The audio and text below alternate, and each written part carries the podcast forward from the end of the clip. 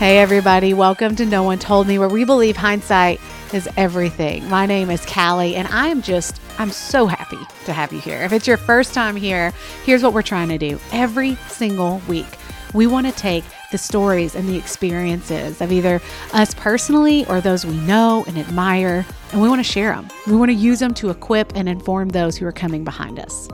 So, you know, when you're like walking through those seasons and you look around and no one's really walking through it with you, and you think, I'm the only one to have ever faced this? Or is this as hard for everybody else? Is this as good or exciting as everybody else? It's these things that no one tells you about, that no one talks to you about. Well, we want to tackle them all right here. We want to make sure that you leave here knowing more than anything else, you're not alone in whatever you're walking through right now. And honestly, right now in this moment, if my hindsight tells me anything, if there's one thing I wish someone would have told me a whole lot sooner, it's that peace is cultivated. Okay, so stick with me. This has been kind of rattling around in my head for the past month or so because I think I assumed that my peace would increase uh, by chance, like it would just happen. If I wanted to function out of peace, well, then God would just give it to me, right? But here's the catch he already has. He's already given us peace through Jesus. I've spent years treating peace as a commodity to be gained or earned instead of a seed waiting to be fed and watered. And so I want to address everything in 2022, whatever it has to offer or blindside me with, I want to address it from a place of peace. So over the next few weeks, we're going to cultivate peace. What grows this sense of calm and what causes it to wither? And I think we have to start with ourselves, hence, a solo episode to start the series. See, I am one of the greatest threats to my personal peace because I am personally aware of all the reasons I shouldn't have peace. Imagine what a person of peace could do on behalf of the kingdom, someone who knew how to cultivate peace, to grow it, and to live out of it. The enemy, our enemy, could want nothing less for us. Right? Like he does not want us to experience what this peace could be like. I recently read a post by Jennie Allen, who we all know is one of my favorite people. And she wrote about what happens in the face of hard battles, specifically what we have to know about the enemy's secret strategy in our lives. Now, I get it, right? Some people bristle a little bit when I talk about the enemy. We don't really talk about him that much. So I get why it gets a little tense when he's brought up especially when we say like Satan or the devil. But we are naive to think if we don't talk about him, then he can't hurt us. His only aim is to hurt, push down, paralyze, destroy. And let me just get right to it. He'd honestly, he just prefer us dead. He doesn't want us doing anything that we feel called or purpose to do. But wait, before you hit stop or, you know, switch over to the easy listening of a podcast on pop culture, I just stick with me a little longer, okay? Because I think we squirm at the idea uh, or the conversations about the enemy because we don't fully recognize his work in our lives. So that has to be step one. Because make no doubt about it, he is at work, constant work. But it's not overt. That is why this gets uncomfortable. That is why we don't ever talk about it because it's not obvious, right? He's pretty subtle. So before you tap over to the sunnier side, I want us to just take a few minutes to just see if maybe, possibly, he's causing damage that, and here's some sunny news, that can be healed. Maybe, starting today, we can see him for what he is a liar. But first, we have to see the lies that are being planted. Here's when I first started taking a look. As a college student, just an undisclosed amount of years ago, I signed up to be in a small group. Now, this was the first group that I signed up for because I wanted to. Other groups I had been semi coerced into by my well meaning mother. And if you've ever lived in the South, that same scenario probably played out in your own home growing up. But I walked into a room where the small group was going to be, and there was this long white folding table. Chairs were surrounding all sides, and just a few other college students were sitting down with that respectable one chair between them. The leader came in. She was a short girl with long brown hair and the readiest of smiles, right? And she introduced herself as Lauren, and she started passing out the book that we were going to work through. Now, I don't remember the name of the book Because, as everyone who has ever been in a Bible study with required reading knows, I only read the book 30 minutes before I was supposed to be at the group each week. But what I do remember is an illustration. The book encouraged us to look at our hearts as a house. Every room in your house has a purpose. Your kitchen, it's for cooking. Your living room, for watching TV or reading on the couch. Your bedrooms, for sleeping. Your bathrooms, I'll just, I'll let you fill that in. And obviously, in most homes, some rooms are for everyone to see and some are for no one to see. For example, the back room of my house, well, it serves as the home for like everything I don't know what to do with. So we just, you know, we pull that door closed whenever anyone comes to visit. But maybe you're super organized and you're like, no, every room has a purpose, every place, everything has a place, whatever. At the very least, I mean, just like, be honest, you have like a junk drawer, right? Full of old pins, rubber bands, the gift card that still has 37 cents on it. And we guard these spaces. We want to keep them out of sight. Why is that? Well, I think on the base level, we don't want anyone to see our mess. We want to control what they see of us because we want to control what they believe about us. On a deeper level, we carry shame. The existence of the clutter makes us believe we've fallen short in some way. We're afraid the outside is a reflection of the inside. We don't want to explain, so we just close the door and distract with, you know, a theme charcuterie board that we spent two hours on. But what's at the root of the shame? Insecurity. Even the word makes me squirm. If I'm honest, I wanted to slam the door on it as soon as I wrote it. Shut the computer, pretend it doesn't exist. Because what sits guarded by a closed door in my house reflects the barricaded door in my heart. What occupies this room I so closely guard? The room where the door stays closed. Words, most spoken in passing, but used to form beliefs, deep rooted, heart shaping beliefs. Do you know the words I'm talking about? I think maybe you've heard them too. You try too hard. You aren't trying hard enough. Watch your weight. You're too confident. You're intimidating. Stop being so emotional. Don't ask so many questions. This room, it's a favorite of the enemy. I would venture to guess that you have this room, but it may look a little different. So I invited others to speak into what these closed off spaces look like for them. I asked, How does insecurity show itself in your life? Here are some responses. Sarah wrote about being a minority in her workplace, saying, I feel like I don't belong. All I see is how I don't deserve to be there. Laura shared, I don't like looking in the mirror. At its worst, one wrong look can set the tone for how I interact with the world all day. Kelly said insecurity shows up in her reflexive defensiveness. She's always reflecting a deep or hard look at herself with humor. Alicia spoke of the paralysis, the desire to shut down and just do nothing at all. Rachel mentioned sometimes so when others win, it feels like there won't be enough for her. Holly talked of the impact it has on her marriage how one small comment can send her into a spiral.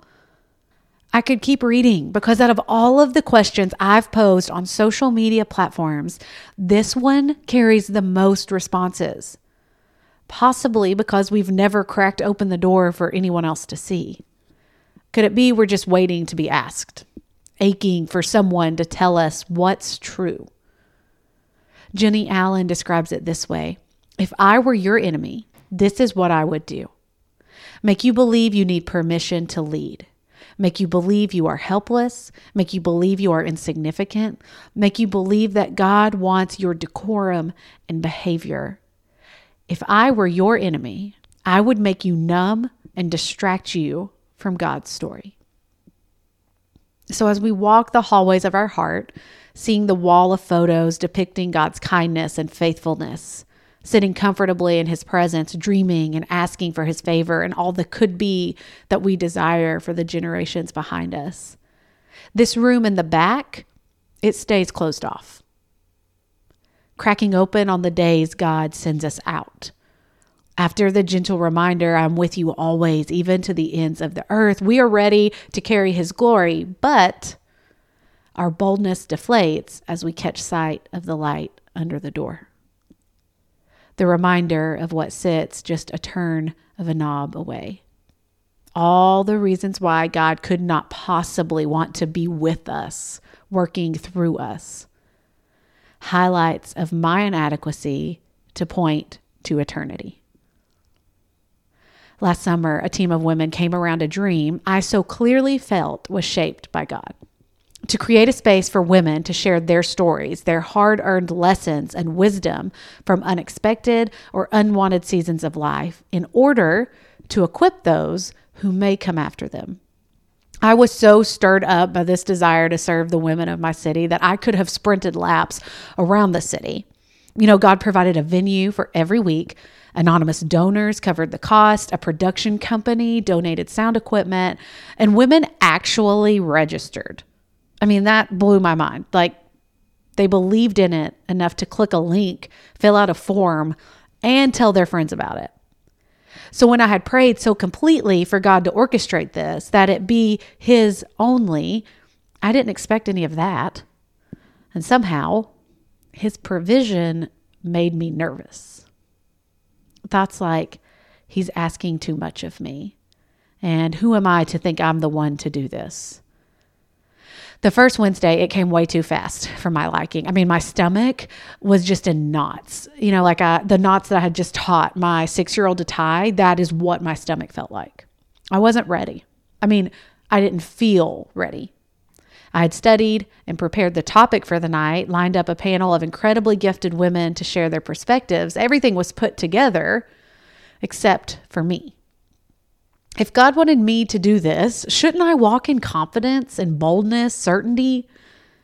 That room in the back, the door that I thought was so tightly sealed, it had cracked open. While listening to Siri guide our turns to the venue, these silent tears just rolled down my face. My husband, Ryan, he glanced over and, in complete confusion, asked, What is going on?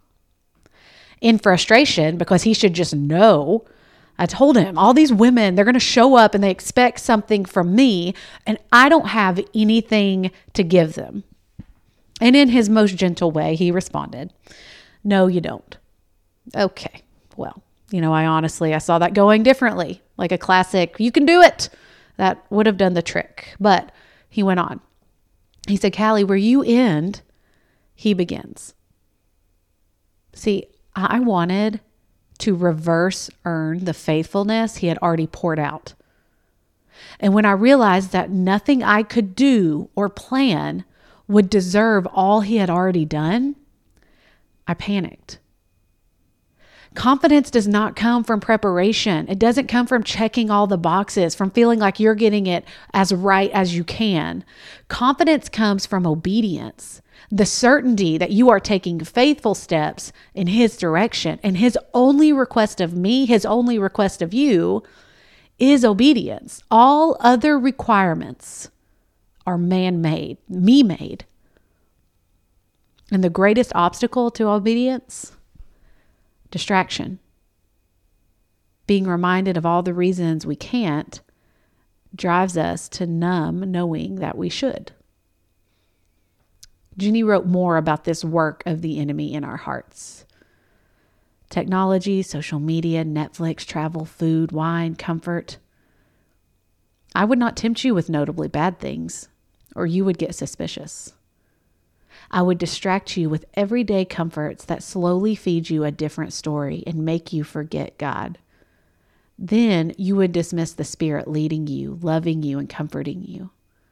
Then you would start to love comfort more than surrender and obedience and souls. See, no one likes a three show new girl binge more than me. A moment or two to slow the rush of thoughts and feelings all scrambling for my attention. But these reprieves, they can be deceiving, offering up a diversion from our obedience, masked as a comfort we deserve. relief at the price of muting the Holy Spirit. Ask yourself, why am I saying, yes, I'm still watching? Why am I pouring another glass, scrolling another hour, eating another serving? Are these yeses keeping me from his yes?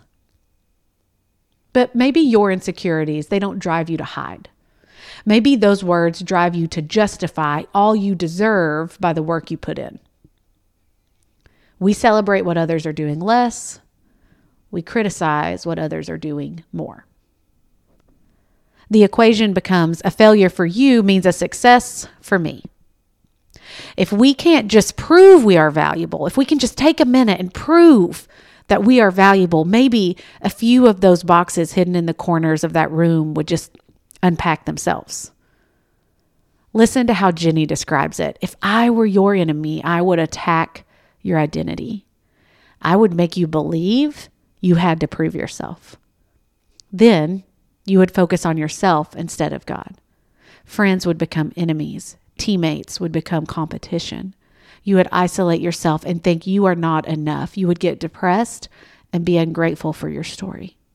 Or you would compare and believe you are better than others. You would judge people who need God. You would condemn them rather than love and invite them in. You would gossip and destroy and tear down other works of God. Either way, you would lose your joy because your eyes would be fixed on yourself and people instead of on Jesus. If we can just prove we are valuable, maybe a few of those boxes hidden in the corners of that room would unpack themselves. Listen to how Jennie describes it.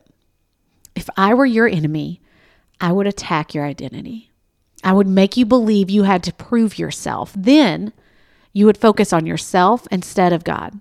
Friends would become enemies, teammates would become competition. You would isolate yourself and think you are not enough. You would get depressed and be ungrateful for your story.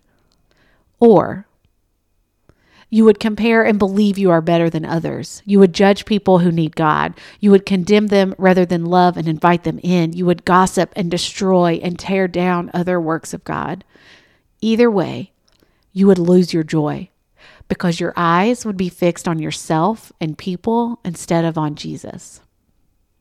The enemy is telling you that freedom is only found in finally proving to yourself and to the world that you are important, you are in control, you are liked, you are happy, you are enough. When we show people only what we want them to see, we will never be truly seen. If we worship at the altar of performance, aching to prove we're worthy to be seen, we will never be truly seen. Instead, we will be looking so hard at ourselves that the hearts of those aching for someone to tell them about the one who can restore, who can heal, will remain broken. Chalk one up for the enemy. When we're aching to prove ourselves, we've lost sight of our purpose. We've forgotten the threads of passion and gifting woven into us carefully and specifically by the Creator who knows us best. Psalm 139 says, For you created my inmost being, you knit me together in my mother's womb. I praise you because I am fearfully and wonderfully made. Your works are wonderful. I know that full well. My frame was not hidden from you when I was made in the secret place, when I was woven together in the depths of the earth. Your eyes saw my unformed body. All the days ordained for me were written in your book before one of them came to be. In the quietness of his workshop, God saw all that would bring me to life. He saw the hearts of insecure, imperfect people carrying burdens that shaped them way before I took my first breath. He knew the wounds they would speak out of that would open new wounds in me. He saw the past, but he also saw the future. He saw the hard days before they were hard, the hurt before it hurt, the betrayal before the betrayal, the fear before the fear. Where I would only see the dark, he saw all the ways he would be light.